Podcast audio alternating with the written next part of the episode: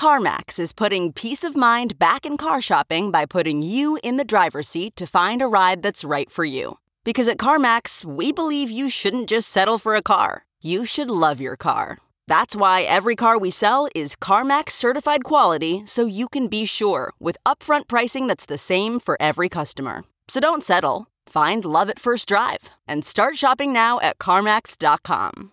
CarMax, the way car buying should be. Okay, picture this. It's Friday afternoon when a thought hits you. I can spend another weekend doing the same old whatever, or I can hop into my all new Hyundai Santa Fe and hit the road. With available HTRAC, all wheel drive, and three row seating, my whole family can head deep into the wild. Conquer the weekend in the all new Hyundai Santa Fe. Visit HyundaiUSA.com or call 562 for more details. Hyundai, there's joy in every journey.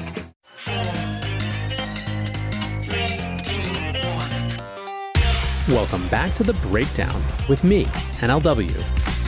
It's a daily podcast on macro, Bitcoin, and the big picture power shifts remaking our world.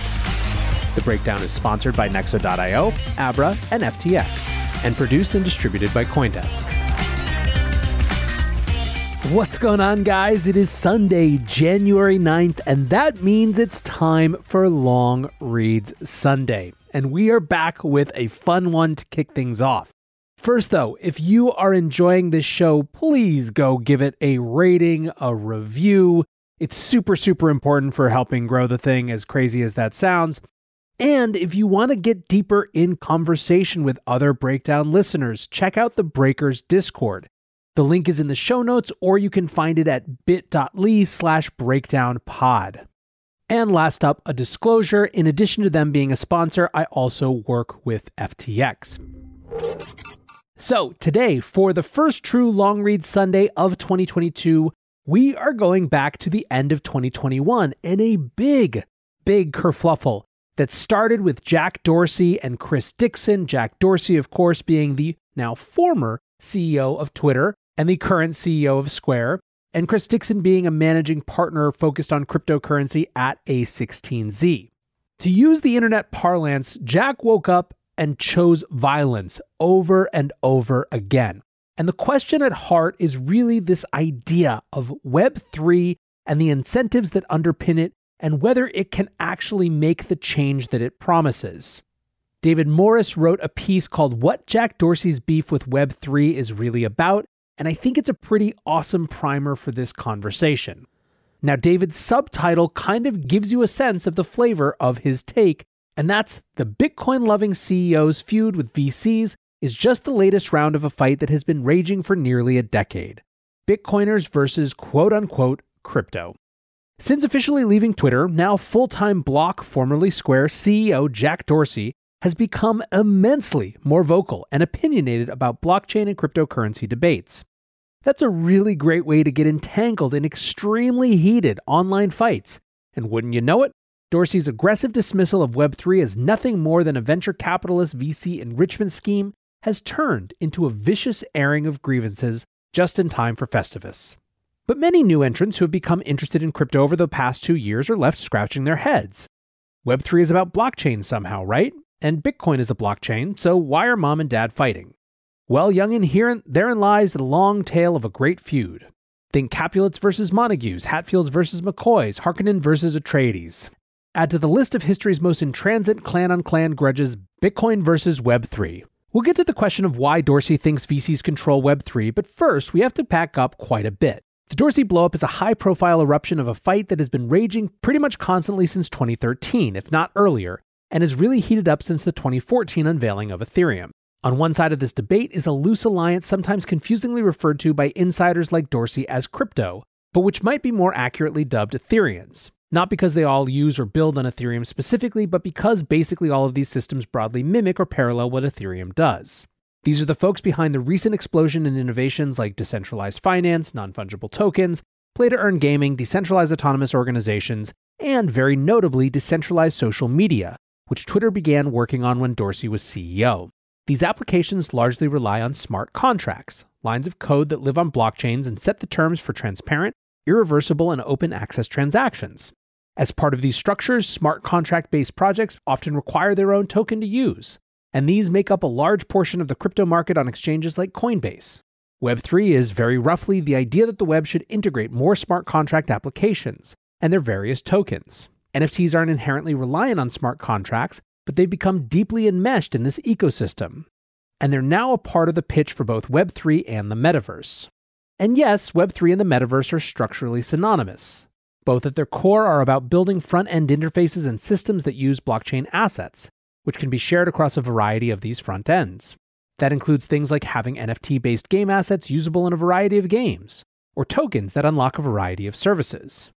This is what makes Facebook's rebranding itself Meta and claiming to build the metaverse such terminal drooling idiocy, if not an act of outright malice. It's just as comically thick skulled as a company claiming to build the blockchain.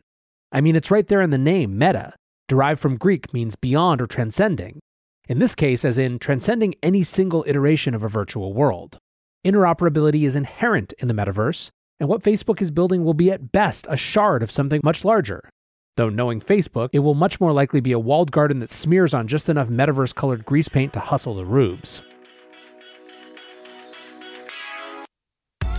Nexo is a trusted and easy to use crypto platform where you can buy cryptocurrencies at the touch of a button and start earning up to 17% annual interest that is paid out daily. They support all of the major assets on the market and even allow you to swap one asset for another or borrow cash against your crypto without selling it. Nearly 3 million people in over 200 countries trust Nexo with their digital assets. So whether you're just getting started or you're a seasoned pro, get the most of your crypto today with Nexo at nexo.io. Today's episode is sponsored by Abra. Join over 1 million users and conquer crypto with Abra, an all in one, simple, and secure app where you can trade over 110 cryptocurrencies, get 0% interest loans using your crypto as collateral, and earn interest with up to 14% APY on stablecoins and 8.15% APY on Bitcoin. Visit Abra.com or download the app from the Google Play or Apple App Store today. Abra, conquer crypto. The breakdown is sponsored by FTX. FTX is the safe, regulated way to buy and sell Bitcoin and other digital assets. Trade crypto with up to 85% lower fees than top competitors. FTX US is also the only leading exchange that supports both Ethereum and Solana NFTs. You can trade NFTs with no gas on FTX US, and gas is subsidized when you withdraw off the platform. Help support the breakdown and visit ftx.us today. That's ftx.us. Bitcoin bites back. On the other side of this Stalin versus Trotsky barroom brawl are Bitcoiners like Dorsey. This loose but passionate faction believes that the original cryptocurrency is also the best cryptocurrency, or maybe even the only legitimate one. The most extreme Bitcoiners are known as Bitcoin maximalists, and they essentially believe that Bitcoin's sturdiness and universality will make it a shared global currency, with democratized access benefiting humanity as a whole. Maximalists, though not all Bitcoiners, also believe that other cryptos are a threat to that vision, an attack on Bitcoin as they often put it, primarily because of their compromises on decentralization. Some maximalists feel that opposing other cryptos justifies, let's say, a wide diversity of rhetorical tactics. Their willingness to go for the figurative throat has often led to Bitcoiners being tarred as toxic. Probably one reason the backlash to Dorsey's comments has itself been so heated. While advocates are still working to define the precise benefits of Web3, Bitcoiners have concise bullet points for the benefits of truly decentralized cryptocurrencies extreme data security, you can't hack the Bitcoin network, censorship resistance, anyone can use Bitcoin and nobody can stop any transaction by technical means, privacy, though not necessarily secrecy, and trustlessness. Trustlessness means that the system abides by reliable and transparent rules that no individual, entity, or small consortium can change unilaterally. With Bitcoin, any changes require genuine mass consensus among developers, miners, and nodes. Though Bitcoin holders basically have no say apart from selling if they don't like the way things are going. The prerequisite for all those nice things is the core feature that Bitcoiners argue defines a real blockchain true and full decentralization. This is a crucial distinction. Decentralization isn't in and of itself a virtue or a goal. It's a thing you must have to get the features unique to public blockchains. That also means, somewhat confusingly, that there are a handful of other truly decentralized cryptos that even the most hardened maximalists can, at the very least, tolerate. One example is Monero, a privacy token that has one of the widest community driven origin stories ever. The test case for the importance of decentralization is pretty simple. If a very powerful government wanted to shut down or interfere with a particular blockchain, how many people or machines would they have to compromise to do it? Bitcoiners look at Ethereum style crypto and smart contracts and see trade offs in decentralization and security for the sake of throughput or features, what is sometimes derided as decentralization theater. This is largely targeted at proof of stake or other alternative consensus mechanisms. But even Ethereum itself in its current proof of work iteration gets knocked on this point. Bitcoiners argue that its structure makes independent nodes onerous to create and maintain, increasing centralization and fragility. Though it didn't directly involve smart contracts, the same argument was central to the block size war of 2015 to 2017, when a faction seeking faster transactions proposed making Bitcoin nodes similarly hefty. That battle also cemented another major Bitcoiner argument that a diversity of cryptocurrencies, even those that are technologically similar to Bitcoin itself, threatens the growth of the crypto ecosystem because it splinters interests into a variety of factions. Some moderate Bitcoiners reject this critique, though, arguing that so called altcoins can be useful testbeds for future Bitcoin features. But basically, all Bitcoiners are extremely skeptical of the involvement of for profit entities in creating new tokens, arguing in part that such a role inherently compromises the decentralization of systems because there's either a centralized entity able to make their own changes to the system or a clear target for government pressure to censor a system. See, for example, the stablecoins USDT and USDC, whose administrators, Tether and Circle respectively, have the power to block any blacklisted user or seize their funds. Dorsey's critique of VC's role in Web3 is focused on the financial implications of VC-backed blockchains, arguing that they inevitably arguing that they inevitably siphon away money from users and basically wind up as landlords on their own systems but that argument is somewhat downstream from the centralization critique. Who actually needs Web3? So, on the one side, you have a complex, experimental, and arguably fragile Ethereum ecosystem that provides the exciting new features that advocates want to see democratized through Web3. On the other side, you have Dorsey and the Bitcoiners saying that those cool applications rely on systems that are inadequately decentralized to gain the fundamental benefits of a blockchain, in part because those compromises help make the system's backers rich. But the excluded middle here is that a lot of what's touted as the promise of Web3 is either impossible or very difficult to do with Bitcoin. Bitcoin's decentralization and bomb proof security come at the expense of storage space, features, and most of all, transaction speed. If you're playing a metaverse or Web3 game, you don't want to wait 10 minutes or more for a confirmation that your new sword has arrived. To be fair, some Web3 features appear possible through layers built on top of Bitcoin. Hiro, formerly Blockstack PBC, is building smart contracts using Bitcoin and the potential for rough functional equivalents to NFTs, and Ethereum's ERC20 token, sort of, has existed on Bitcoin in the form of colored coins since around 2012.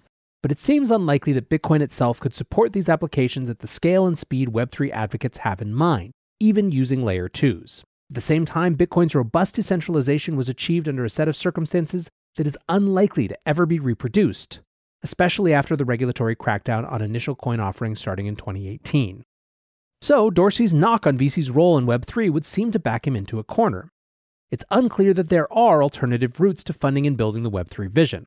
The unspoken implication of Dorsey's attack seemed to be that the Web3 vision being bandied about should be either rejected entirely or scaled back to something that can be accomplished on Bitcoin, which again is a bit strange coming from a man who has sold NFTs and invested in decentralized social media. That's not to discount specific critiques of how VCs invest in new crypto tokens. There are some serious problems with pre sale discounts and short lockup periods for token launches, which really do often amount to VCs dumping their bags on retail investors without a care in the world for whether the idea or technology behind the token are any good. Those issues desperately need to be addressed, though it's also worth noting that they aren't entirely crypto specific. VCs have been getting preferential insider terms for decades. But in his Bitcoiner ferocity, Dorsey may have missed the subtler compromise position that is relatively common in the crypto industry. Everyone who's really paying attention recognizes that Bitcoin is a rock solid and transformative technology. But many also keep their minds open to the idea that less cosmically robust systems may have real applications and benefits too. Do you really need an entirely censorship resistant blockchain to manage profile pic NFTs or your multiverse robe and wizard hat? Do purpose built blockchains like Flow really threaten Bitcoin? Those are genuine questions. The entire sector is still very, very new. Ethereum only launched six years ago. So a lot of people are suspending judgment and letting the chips fall where they may. Wherever you land, though, it may be healthy to nurture a little Bitcoin maximalist to live on your right shoulder. Let it be your voice of skepticism towards anyone trying to sell you a hot new token. Or an entire new buzzword whose meaning nobody can quite agree on. All right, guys, back to NLW. I've read a lot of David's pieces. I've been following him before he got to Coindesk, and this might be my favorite. What happened in December between Jack Dorsey and Chris Dixon sets the tone for what will be an incredibly important conversation in the months and years to come. It has to do with incentives. The incentives of VC backers who own big swaths of these new tokens. On the other hand, a comparison of that to the incentives of people whose primary asset is Bitcoin. There are incentives there as well. And of course, there's the incentive question when it comes to Web 2 companies and the extraction imperative that they face, where at some point they have to get more out of each user because there are no more incremental users for them to go get.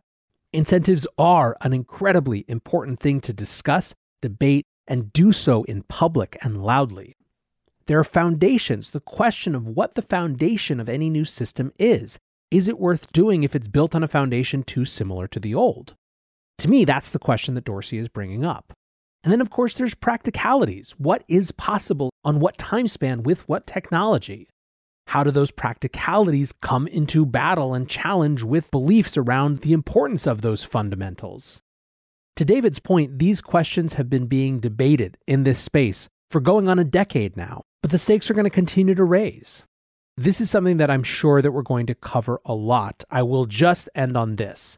I'm glad that Jack is out there kicking up this dust. I like him unleashed a little bit, and I like there being a voice who has full experience and credibility with Web 2, who's making the arguments he's making.